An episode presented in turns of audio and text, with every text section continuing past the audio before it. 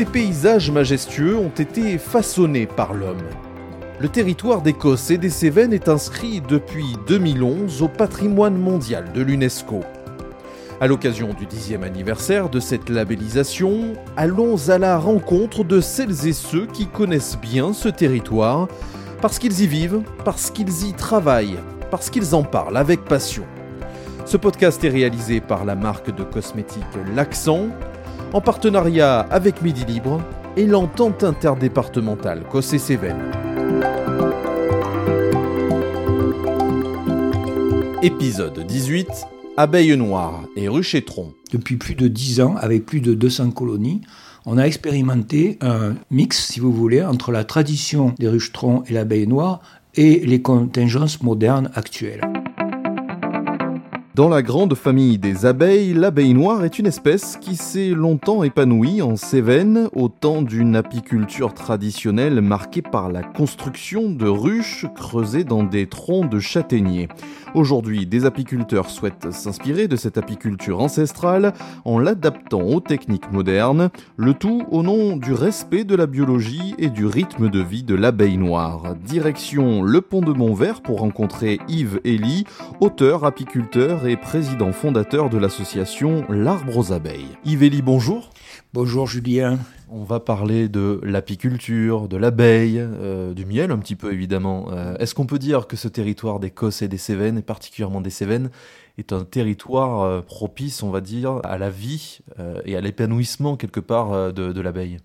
Et certainement, en fait, les Cévennes sont une région qui a été épargnée par ce qu'on appelle les progrès de l'agriculture et qu'il faudrait peut-être appeler la, dérive agricole des, dernières décennies, du siècle dernier. Donc on n'a pas subi les pesticides, on n'a pas subi les remembrements extrêmes, on a subi la déprise rurale et la fermeture des milieux, ce qui n'est pas génial du point de vue de la biodiversité, bien sûr, mais on a quand même, on est relativement des privilégiés au niveau de l'espace européen pour la survie des pollinisateurs sauvages, dont l'abeille noire. L'abeille noire, euh, c'est vraiment une espèce euh, caractéristique, emblématique quelque part de, ce territoire, de l'Europe, mais plus précisément de ce, secteur-là L'abeille noire, Apis mellifera mellifera, donc c'est le terme scientifique, c'est une sous-espèce euh, à part d'abeille noire, on appelle ça une lignée évolutive en science. Et en fait, c'est l'abeille endémique, c'est-à-dire locale de tout l'espace nord-ouest européen, depuis le sud de la France jusqu'à la Pologne, la Scandinavie, l'Écosse et l'Irlande. Et il y a des petites variations locales, des petits traits caractéristiques. Euh, bon, notre abeille noire des Cévennes est particulièrement résistante au froid. Elle est particulièrement frugale, elle est particulièrement réactive aussi. Certains disent qu'elle est méchante parce qu'ils voudraient faire n'importe quoi avec. Or, quand on ne respecte pas un animal sauvage, il vous le fait sentir et il a bien raison. Pourquoi? Elle a des attitudes qui pourraient être euh, inattendues, on va dire? Elle a des réactions tout à fait logiques de défense de sa dignité, c'est-à-dire lorsqu'on essaie de la transhumer, elle se met volontiers en colère. Lorsqu'on va farfouiller pour trouver la reine, ce qui est assez indiscret, en fait, de la part de l'être humain, de l'apiculteur, eh bien, a tendance à le prendre mal et à vous sauter à la gueule. Mais nous, on trouve ça très très bien, qu'elle sache se défendre. Elle a ce trait un peu de résistance à l'indigne qu'ont aussi les Sévenols. On parle beaucoup de ces abeilles comme sentinelles de l'environnement quelque part. Euh, on entend beaucoup cette formule-là, sentinelle. Euh. C'est une expression qui vous convient quelque part Non, la, notion de sentinelle de l'environnement ne me convient pas parce que c'est une notion très humaine et je préfère celle de bioindicateur. Les abeilles sont des bioindicateurs. Ils nous indiquent, au même titre d'ailleurs que les reptiles, les altérations de notre environnement. Ce sont des signaux d'alarme. Elles sont surtout des fusibles. Qui nous... Là, on est allé trop loin. Paf, c'est en train de péter, de court-circuiter. Si on continue à faire autant de bêtises, ce sont les bases de notre survie qui vont disparaître. Alors quelle est votre action à travers l'association, à travers votre activité d'apiculteur? Vous, comment vous euh, luttez pour les aider, hmm. si ce n'est pour les défendre? Nous avons créé cette association pour expérimenter qu'est-ce qu'on peut faire aujourd'hui avec cette tradition merveilleuse des ruchetrons et cette abeille extraordinaire endémique du territoire sévenol.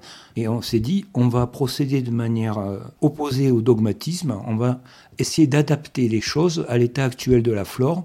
On va utiliser des, ruches modernes parce qu'elles sont beaucoup plus adaptées à préserver l'abeille des multiples problèmes qui n'existaient pas du temps des ruchetrons. Mais on va reprendre le rythme de vie qu'elles avaient dans les ruchetrons. On va faire en quelque sorte une synthèse. Et on a expérimenté donc une apiculture qui fonctionne si bien qu'aujourd'hui on reçoit euh, dans notre entreprise expérimentale et dans le cadre de l'association des stagiaires du monde entier et aussi plus directement des gens qui sont à une école d'apiculture dans des organismes d'État, par exemple au centre de formation apicole de Marvejols ou de Hier sur la côte d'Azur. Depuis plus de 10 ans, avec plus de 200 colonies, on a expérimenté un mix, si vous voulez, entre la tradition des ruchetrons et l'abeille noire et les contingences modernes actuelles. Ça a donné des pratiques inspirées donc des mais avec du matériel moderne, et qui nous ont permis de constater qu'en faisant ça, on a entre 8 et 10% de mortalité par an, ce qui est la même chose qu'il y a plusieurs siècles, qui est même très intéressant dans l'Europe d'aujourd'hui.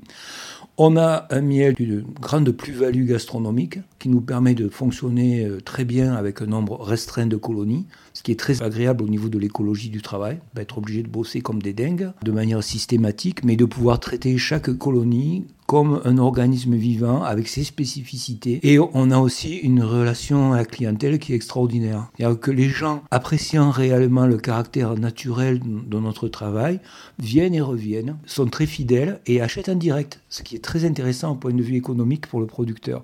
Parce que le gros problème de l'écologie, c'est quand même que notre agriculture repose sur un système agricole où les denrées de la terre, de l'agriculture en général, et de l'apiculture se vendent à un prix dérisoire en comparaison du coût environnemental, en comparaison du travail, en comparaison des responsabilités qu'elle requiert pour les agriculteurs et les apiculteurs. Donc il ne s'agit pas du tout de jeter l'anathème sur l'agriculture actuelle, mais de développer d'autres expériences, d'autres modèles qui fonctionnent pour le bien des abeilles, pour le bien des apiculteurs et pour le bien des gastronomes, des amateurs qui se régalent de manger un miel naturel et de boire un hydromel naturel. Pour revenir à ce ruchétron, euh, là aussi on parle d'une technique euh, propre, on va dire, euh, aux Cévennes, du fait de la constitution tout simplement hein, de ces troncs. C'est du tronc de, châtaignier, c'est bien ça. Est-ce qu'on peut revenir sur, sur cette histoire peut-être C'est vraiment ancestral? Oui, L'apiculture ancestrale utilisait les moyens euh, locaux, c'est-à-dire euh, ici le schiste, le granit, le bois de châtaignier, mais le, système des ruches-troncs n'a rien de spécifiquement cévenol. Hein. C'est une technique qui a été utilisée sur tout le pourtour méditerranéen en Afrique et aussi en Asie. Et cette apiculture ancestrale est très intéressante par toute la sagesse de la relation au vivant qu'elle véhicule et surtout par cet exemple d'adaptation qu'elle nous donne aux contingences de l'environnement et aux ressources du milieu. Et aujourd'hui, il ne s'agit pas du tout de la prendre de manière intégriste, parce que le milieu a beaucoup évolué. Il ne s'agit pas du tout pour nous, Association L'Arbre aux Abeilles, de prendre la ruchetron et le ruchetron même comme un chapeau magique qui va résoudre tous les problèmes des abeilles, mais par contre comme un phare pour nous inspirer dans une adaptation de cette tradition aux exigences d'aujourd'hui pour le bien et des abeilles et de nous. Alors, des techniques apicoles récentes, nous adoptons généralement le modèle de la ruche à cadre parce qu'elle nous permet d'avoir une veille euh, sur les pathologies et de préserver, par exemple, plus facilement les abeilles euh, du frelon asiatique, notamment, et aussi euh, d'autres maladies, et aussi de leur porter secours en cas de disette, ce qui malheureusement est trop souvent le cas du fait de l'évolution du climat et du fait aussi de la rareté des ressources florales et du fait du poids que les parasites font peser sur la dynamique des populations. Ensuite, du ruchétron, nous reprenons l'essentiel, qui est le rythme de vie des abeilles dans un ruchétron car notre santé dépend avant tout de nos rythmes de vie. C'est ce que vous diront beaucoup de médecins. Et nous, ce qui nous intéresse dans le ruchetron, c'est avant tout la vie des abeilles. Elles y vivent essentiellement de manière sédentaire. Leur reproduction est totalement libre, elle est en aucune mesure canalisée par l'être humain. On ne leur demande pas de produire plus qu'elles ne peuvent le faire dans un fonctionnement naturel. On ne cherche pas à booster euh, la production. On prend ce qu'elles nous donnent, le surplus qu'elles nous donnent. Surtout, on les laisse se réveiller quand elles en ont envie et se mettre au repos quand elles en ont envie. C'est-à-dire, elles se réveillent à la fin de l'hiver et pas avant, quand l'hiver est vraiment fini, ce qui est assez tardif ici en hauteur. Et elles se mettent au repos vers le milieu de l'été, quand la sève commence à redescendre, vers le 15 août. On ne leur, demande pas de produire du miel euh, avant ni après l'heure où elles peuvent nous fournir un surplus. Yvéli, prochain épisode de, notre podcast, on parlera euh, de l'équitation, plus précisément de l'endurance équestre. Qu'est-ce que ça vous inspire? Eh bien, je trouve que l'endurance équestre est une très belle évolution de l'équitation, parce que j'adore les chevaux. Et je trouve très intéressante les évolutions que ça représente par rapport à l'équitation classique, académique, au cadre noir de Saumur.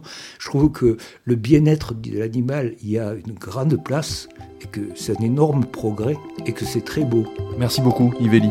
Au plaisir. Et merci à vous d'avoir suivi cet épisode. À très bientôt pour mettre à nouveau l'accent sur l'Écosse et les Cévennes.